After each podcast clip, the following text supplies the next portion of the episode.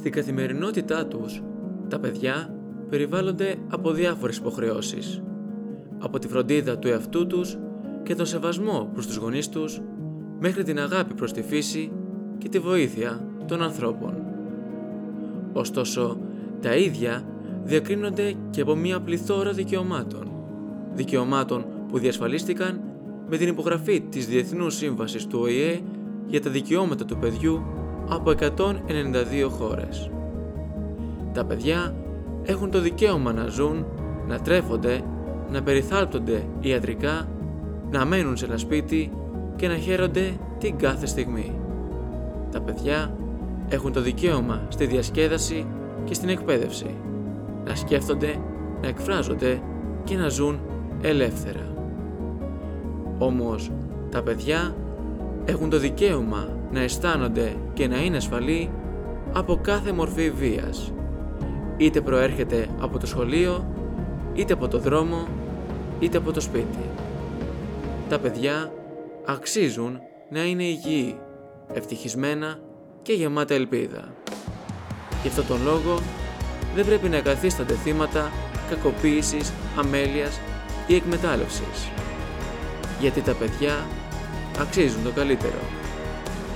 Δεν το αξίζουν. Γεια σας, είμαι ο Σταύρος Κουτσοχέρας και είστε συντονισμένοι στη συχνότητα του Time for Europe. Ο λαός είναι η κυρίαρχη δύναμη ενός κράτους και ο νόμος είναι η απεικόνηση της κουλτούρας και της ιδεολογίας ενός λαού. Έτσι, συνίσταται το δίκαιο ενός κράτους.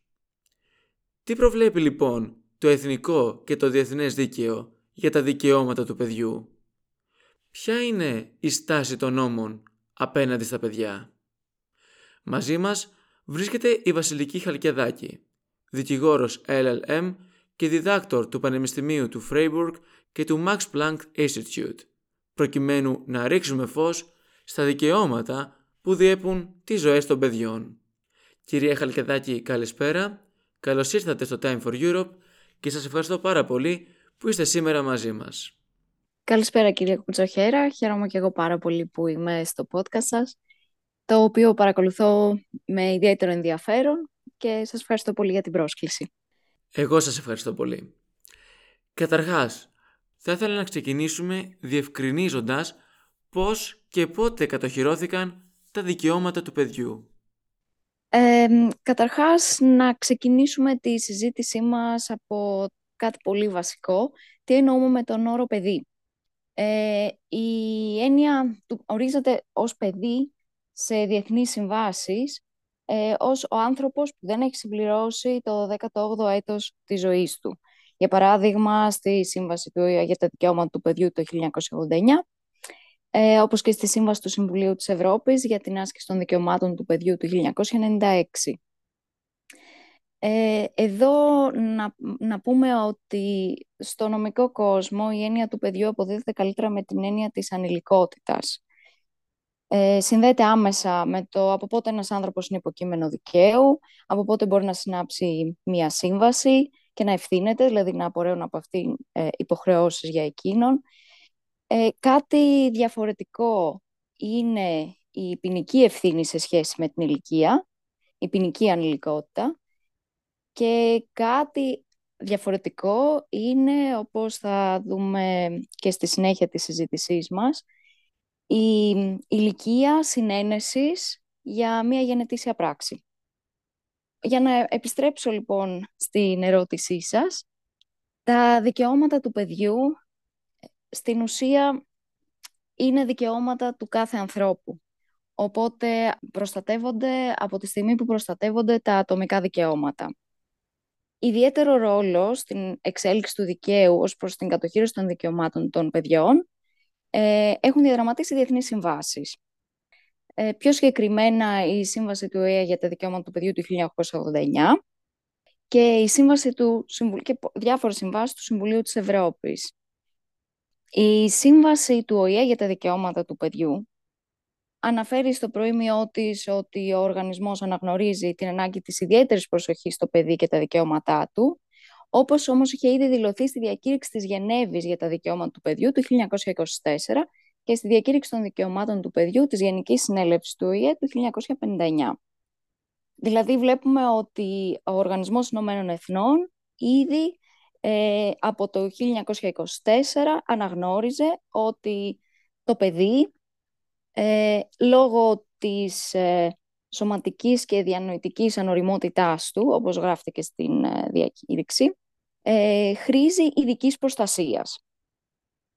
Άλλες διεθνές συμβάσεις είναι το Διεθνές Σύμφωνο για τα Ατομικά και Πολιτικά Δικαιώματα, στο άρθρο 23 και 24, και το Διεθνές Σύμφωνο για τα Ατομικά, Κοινωνικά και Πολιτιστικά Δικαιώματα, στο άρθρο 10, που αναφέρονται στο παιδί. Οπότε μπορούμε να πούμε ότι ήδη από το 1924 σε κείμενο αναφέρεται η προστασία του παιδιού ως κάτι ξεχωριστό. Ε, το παιδί χρήζει ειδικής προστασίας. Αλλά και πάλι εδώ να πούμε ότι το παιδί είναι ένας άνθρωπος και στην ουσία όποτε προβλέπονται ε, σε συντάγματα ή σε διεθνείς συμβάσεις ε, ατομικά δικαιώματα, αυτά ισχύουν και για το παιδί. Δηλαδή δεν περίμεναν το 1924 να ξεκινήσουν την προστασία του παιδιού. Απλά τότε τονίστηκε και έγινε ξεκάθαρο. Νομικός και εμπράκτος, πώς προστατεύονται αυτά τα δικαιώματα; Η πράξη, το έμπρακτα, ε, στην ουσία έχει άμεση σχέση με το δίκαιο. Οπότε πρέπει να ανατρέξουμε στο δίκαιο, για να, γιατί, για να δούμε πώς προστατεύεται το παιδί διότι το δίκαιο, ας μην ξεχνάμε ότι δεν έχει μόνο... Όταν λέμε δίκαιο, συνήθως ε, το μυαλό μας πηγαίνει στο ποινικό δίκαιο και στην καταστολή. Το δίκαιο όμως δείχνει γενικότερα μια κουλτούρα της κοινωνίας και στην ουσία είναι οι θεσμοί μιας συγκεκριμένης πολιτείας. Οπότε ο νομοθέτης δεν είναι κάτι ξεχωριστό από την κοινωνία στην οποία ζει και είναι μέρος της. Γι' αυτό ψηφίζει και τους αντίστοιχους νόμους. Οι νόμοι γενικά ε, αντικατοπτρίζουν τα ήθη της αντίστοιχης κοινωνίας, τις αντιλήψεις της κτλ. κτλ. Οπότε στην ουσία για να δούμε πώς, πραγμα... πώς προστατεύονται ολιστικά τα δικαιώματα του παιδιού πρέπει να ανατρέξουμε στο δίκαιο. Ε, αυτό που με ρωτάτε, ίσως μπορώ να το συνδέσω καλύτερα ε, και με την Ευρωπαϊκή Ένωση ε, για να σας πω συγκεκριμένα ότι η Ευρωπαϊκή Ένωση, όπως γνωρίζετε, δεν ε, έχει μόνο κείμενα όπως τους κανονισμούς που είναι άμεσα εφαρμοστέοι στα εθνικά δίκαια, αλλά έχει και τις λεγόμενες συστάσεις. Όπως, για παράδειγμα, ε, η σύσταση 112 του 2013 της Ευρωπαϊκής Επιτροπής, ε, το οποίο είναι ένα σχέδιο δράσης για τον Ευρωπαϊκό Πυλώνα Κοινωνικών Δικαιωμάτων και συμπληρώνει τη συνολική στρατηγική της Ένωσης για τα δικαιώματα του παιδιού. Εδώ τώρα ο Ευρωπαϊκός Νομοθέτης λέει ότι τα εθνικά κράτη μπορούν, μάλλον θα πρέπει να, να φτιάξουν ένα πλαίσιο προστασίας των δικαιωμάτων του παιδιού για κάποιες ειδικές ε, κατηγορίες. Ε, στη συγκεκριμένη, ας πούμε, είναι για παιδιά τα οποία βρίσκονται σε δυσκερείς συνθήκες, ε, είναι από ε, οικογένειες με ιδιαίτερες δυσκολίες, ε, είτε οικονομικές, είτε για παράδειγμα ε, οι γονείς τους είναι στη φυλακή, είτε τα ίδια τα παιδιά έχουν γονείς πολύ άρρωστους που δεν μπορούν να τα φροντίσουν. Ε, οπότε, σε τέτοιες περιπτώσεις, ο Ευρωπαϊκός Νομοθέτης ενθαρρύνει τον Εθνικό Νομοθέτη να φτιάξει ένα, ένα ολιστικό σχέδιο δράσης, το οποίο να περιλάβει και μη κυβερνητικές οργανώσεις. Σε περίπτωση παραβίασης των θεμελιωδών δικαιωμάτων, τι είδους ποινές προβλέπονται σε κάθε περίπτωση; Τα θεμελιώδη δικαιώματα του παιδιού. Συνήθως όταν λέμε θεμελιώδη δικαιώματα του παιδιού, ε, αναφερόμαστε ας πούμε στα θεμελιώδη ατομικά δικαιώματα όπως είναι το δικαίωμα στη ζωή, στην υγεία, στην ελευθερία της έκφρασης. Ε, αυτά εξειδικεύονται, αυτά προβλέπονται από το Σύνταγμα και από διεθνείς συμβάσεις και εξειδικεύονται με συγκεκριμένους νόμους ε, ή άρθρα κωδίκων κτλ. κτλ.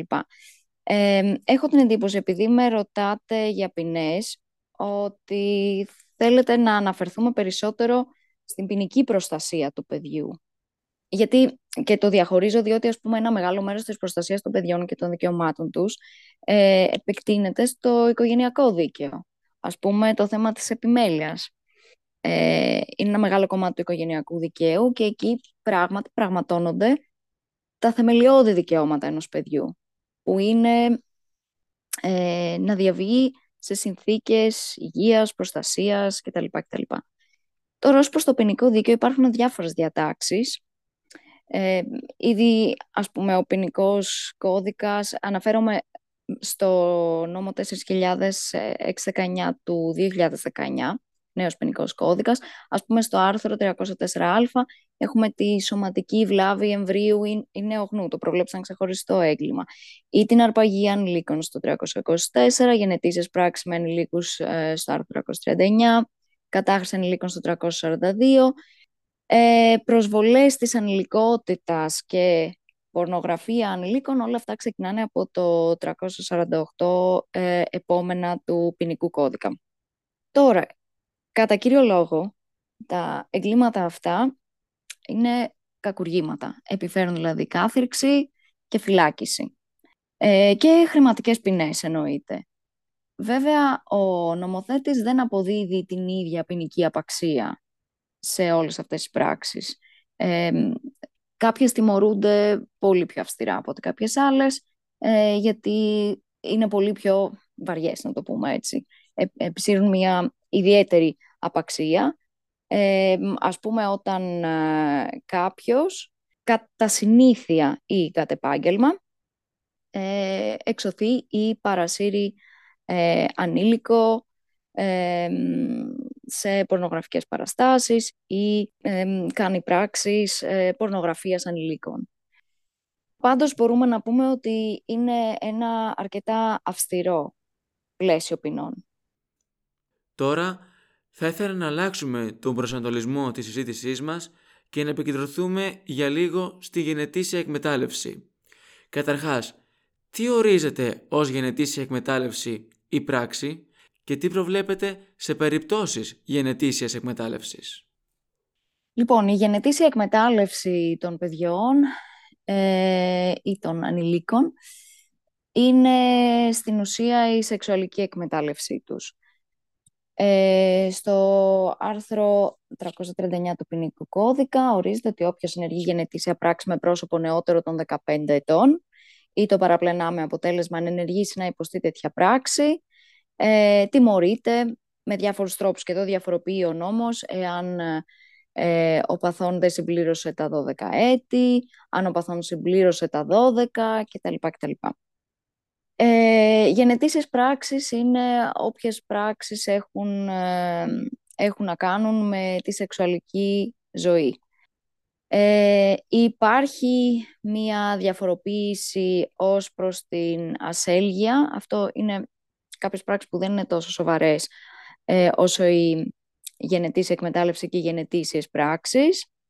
Σε πρώτο στάδιο θα ήθελα να ρωτήσω πόσο σκληροί είναι οι νόμοι απέναντι σε δικαιώματα αμέλειας ή κακοποίησης των παιδιών; Και κατά δεύτερον, εάν υπάρχει διαφοροποίηση στο νόμο στους όρους της αμέλειας και κακοποίησης των παιδιών; Ε, υπάρχουν πολλοί διαχωρισμοί γιατί αναφέρονται βασικά σε διαφορετικά πράγματα. Αμέλεια εννοείται ας πούμε σε αντιδιαστολή με το δόλο, αμέλεια ως παραμέληση, ε, γιατί αυτά είναι διαφορετικά πράγματα. Ε, υποθέτω, όπως με ρωτάτε, ότι ε, εννοείται την παραμέληση. Αυτό έχει ποινική αντιμετώπιση, ας πούμε, στο άρθρο 306 για την έκθεση, ε, όποιος αφήνει αβοήθητο ένα πρόσωπο που έχει στην προστασία του ή που έχει υποχρεώσει να το διατρέφει να το περιθάλπει.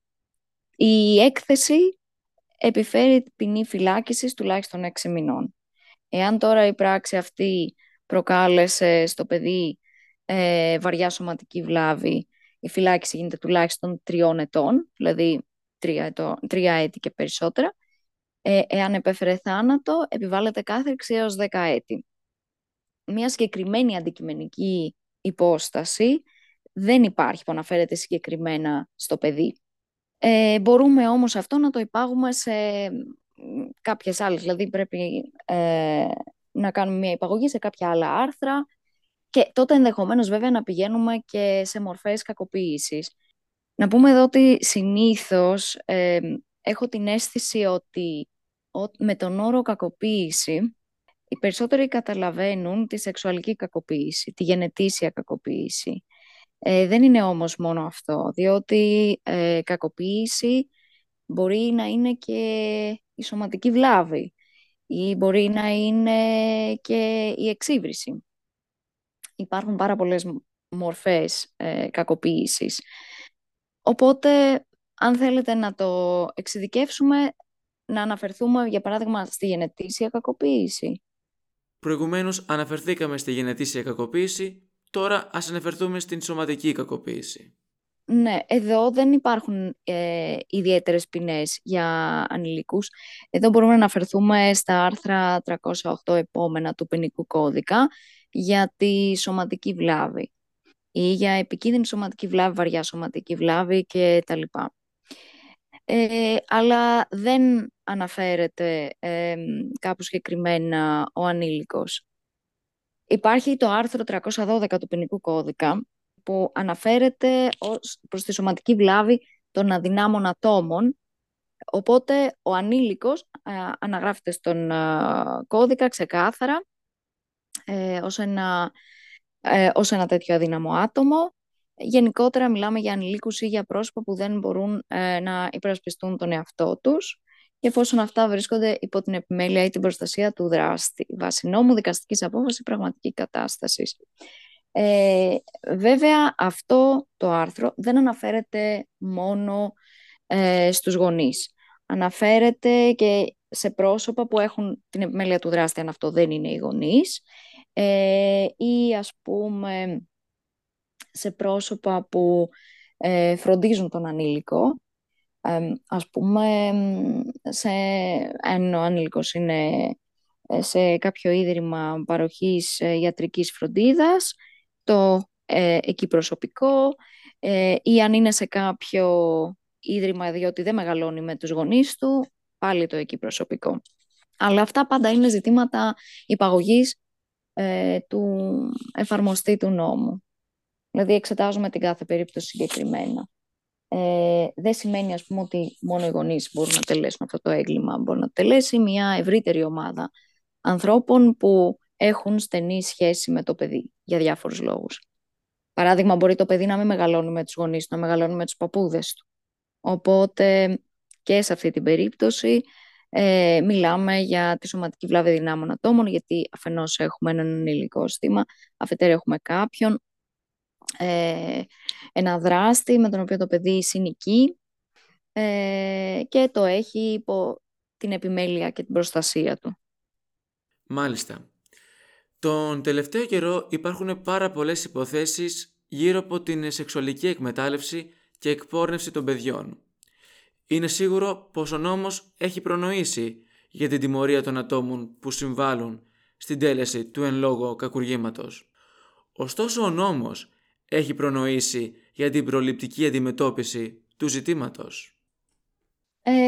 αυτό είναι μια μεγάλη συζήτηση πολλές, είναι αυτό που σας είπα και πριν, ότι στην ουσία πολλές φορές ξεχνάμε ότι οι ποινικοί νόμοι, ο ποινικός κώδικας κατά βάση, αλλά και οι, οι ειδικοί ποινικοί νόμοι, δεν αναφέρονται μόνο στην καταστολή, ε, αλλά και στην πρόληψη.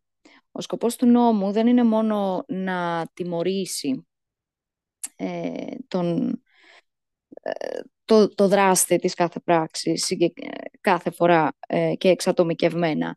Αλλά είναι στην ουσία με βάση τις ποινές που απειλούνται ε, να αποτρέψει άλλα μέλη της κοινωνίας να κάνουν το αντίστοιχο. Ε, και στην ουσία μέσω του ποινικού κώδικα δημιουργείται γι' αυτός είναι ο λεγόμενος σκοπός γενικής πρόληψης του ποινικού δικαίου, ότι δημιουργείται ένα πλέγμα κανόνων ε, που δείχνουν τι θεωρεί ο νομοθέτης και η κοινωνία ε, ως πράξη ιδιαίτερης απαξίας ε, τη συγκεκριμένη στιγμή. Οπότε δημιουργούν έτσι ένα πλαίσιο μέσα στο οποίο ο καθένας γνωρίζει ότι μπορεί να δράσει και ότι εάν αυτούς τους κανόνες τους παραβεί θα υπάρξει τιμωρία.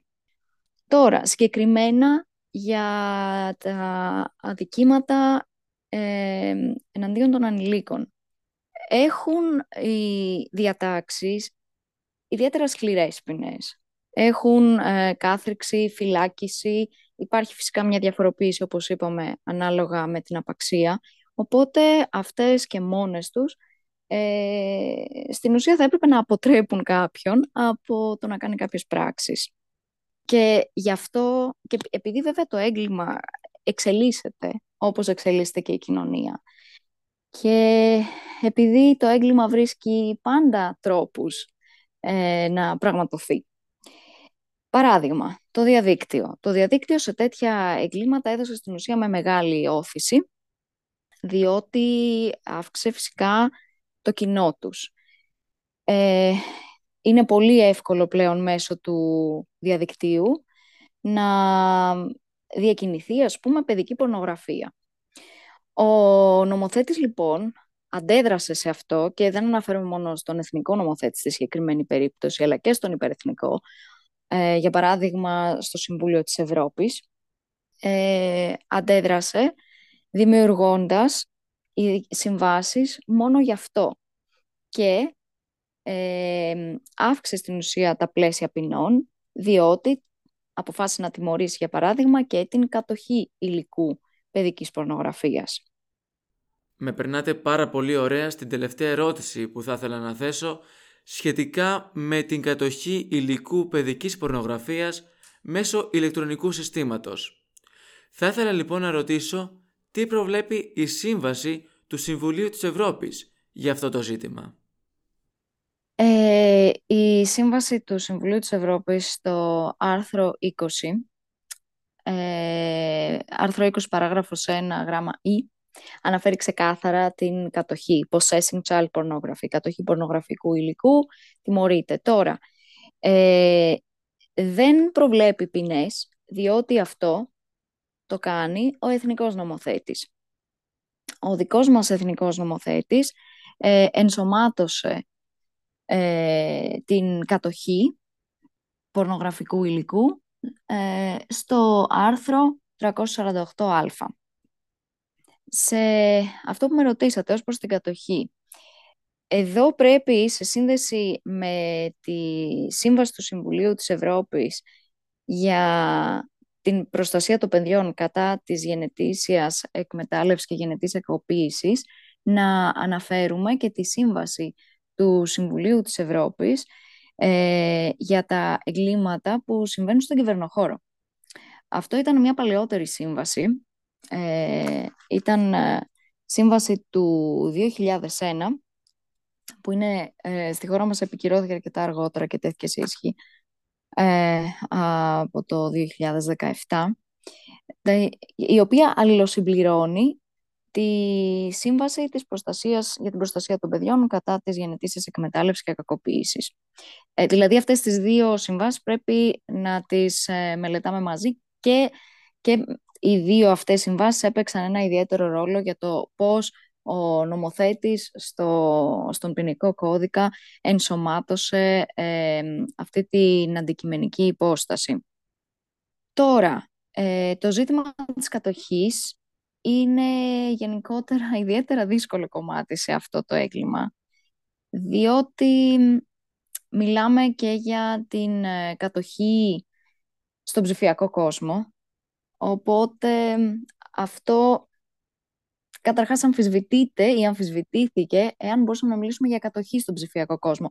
Διότι ως κατοχή στο ποινικό δίκαιο ορίζεται καταρχάς η πραγματική εξουσία επί ενός πράγματος, η φυσική εξουσία δηλαδή επί ενός πράγματος που ασκείται με φυσική θέληση εξουσίασης του πράγματος. Δηλαδή έχουμε δύο στοιχεία. Έχουμε τη φυσική εξουσία και τη φυσική βούληση εξουσίασης. Και κριτήριο τώρα για το αν συντρέχουν και τα δύο αυτά στοιχεία της κατοχής είναι η φυσική αντίληψη της καθημερινής ζωής, οι εύλογες αντιλήψεις των συναλλαγών. Επομένως, μπορούμε άνετα να, να κατανοήσουμε την κατοχή επιψηφιακών δεδομένων όταν, για παράδειγμα, υπάρχει ένας υλικός φορέας, τα οποία αυτά ενσωματώνονται. Είτε αυτός είναι σκληρός δίσκος, ε, εξωτερικός ή εσωτερικός, είτε ένα στικάκι κτλ. Ε, όταν όμως ο υλικός φορέας ελείπει, ε, δηλαδή όταν ο χρήστης απλά παρακολουθεί στην οθόνη του υπολογιστή του χωρίς να αποθηκεύει ε, κάποιες παραστάσεις παιδικής πορνογραφίας, τίθεται το ερώτημα αν, αν αποκτά καταρχάς την κατοχή και από ποιο σημείο. Όλα αυτά μπορεί να, και γενικότερα το ζήτημα της κατοχής στον ψηφιακό κόσμο ε, απασχόλησε πάρα πολύ τη θεωρία ε, όταν ε, θεσπίστηκαν τα, ε, τα αντίστοιχα δικήματα και δεν είναι, κάτι, δεν είναι κάτι θεωρητικό. Έχει να κάνει με την ασφάλεια δικαίου, έχει να κάνει με αυτό που προβλέπεται ε, στο Σύνταγμα, στο άρθρο 7, ότι πρέπει να ξέρει αυτός που τιμωρείται για ποιο λόγο τιμωρείται. Όταν λοιπόν είναι δύσκολο η κατοχή να οριστεί και όταν κάποιος δεν ξέρει από ποιο σημείο έχει κατοχή, από ποιο χρονικό σημείο μιλάμε για κατοχή, ε, τότε υπάρχει μια ασάφεια. Και με βάση το βασικό αξίωμα του ποινικού δικαίου υπάρχει πρόβλημα ως προς την τιμώρηση. Ε, για το χρονικό σημείο έχουν αποτυπωθεί διάφορες απόψεις. Έχουν διατυπωθεί διάφορες απόψεις μέχρι σήμερα. Ε, δεν έχει αμφισβητηθεί σοβαρά, ας πούμε, ότι το κατέβασμα, το downloading και η αποθήκευση στο σκληρό δίσκο υλικού παιδικής πορνογραφίας αποτελούν κατοχή. Ε, ως προς την ε, online παρακολούθηση, που με βάση αυτό που είπαμε πριν, ότι για την κατοχή πρέπει να έχουμε φυσική εξουσία και φυσική βούληση εξουσίασης, ε, δεν φαίνεται αρχικά να θεμελιώνεται η κατοχή. Ε, στην ουσία πρέπει να σκεφτούμε ότι δεν πρόκειται για απλή παρακολούθηση, γιατί καταρχάς ε, αποθηκεύονται αυτόματα ιστοσελίδες σε κάποιο φάκελο του σκληρού δίσκου, ας πούμε και στον ίδιο τον ε, φιλομετρητή που χρησιμοποιούμε, στον ε, Explorer ή στον Chrome ή στον Firefox, ή επίσης μιλάμε για αποθήκευση αρχείου κειμένου, τα, τα cookies, για ταυτοποίηση του ε, χρήστη από τον ιστότοπο. Ακόμη και αυτή η προσωρινή αποθήκευση, που μπορεί να είναι και πάρα πολύ σύντομη, δηλαδή μπορεί να είναι για τη συγκεκριμένη περίοδο λειτουργίας του υπολογιστή ή να γίνεται σε συγκεκριμένο χρονικό διάστημα ανεξάρτητα από τη λειτουργία του υπολογιστή μέχρι ή τέλος πάντων να είναι για ένα νανοσεκόντ, ας πούμε, μέχρι να τα διαγράψει και να μπουν νέα δεδομένα. Είναι προβληματικό, γι' αυτό σε τέτοιες περιπτώσεις αυτό που ε, κάνουμε είναι σε πρακτικό επίπεδο είναι να αναζητήσουμε ε, και κάποια άλλα στοιχεία μέσω των οποίων θα διαπιστώσουμε τη φυσική βούληση εξουσίασης. Λαμβάνουμε υπόψη λοιπόν συγκεκριμένες συνθήκες και ιδίως στο επίπεδο γνώσεων του χρήστη σχετικά με τους υπολογιστές και εξετάζουμε τη συγκεκριμένη περίπτωση.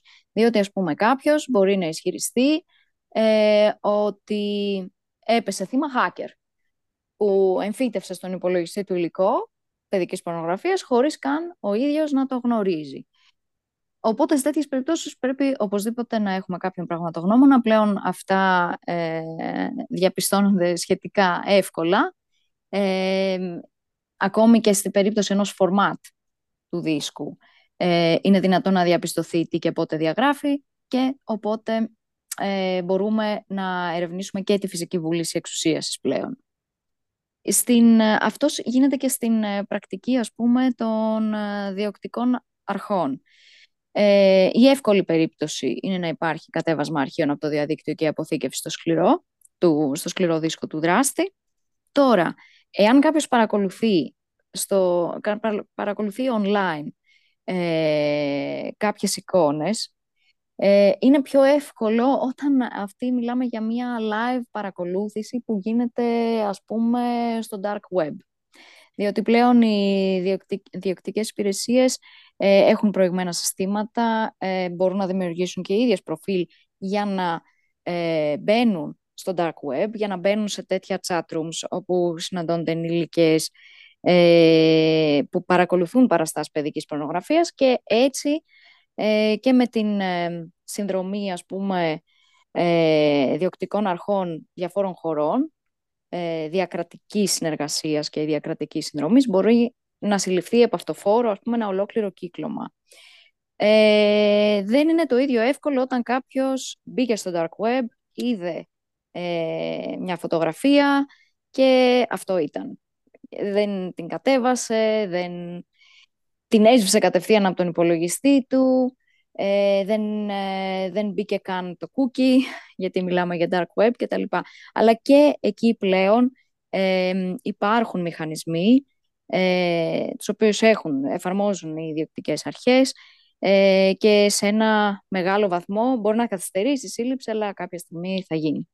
Επομένως, το δίκαιο έχει προβλέψει για κάθε περίπτωση. Ε, ας πούμε ότι έχει προβλέψει για πολλές περιπτώσεις και όπως σας είπα και πριν, το έγκλημα εξελίσσεται ε, και πάντα θα εξελίσσεται.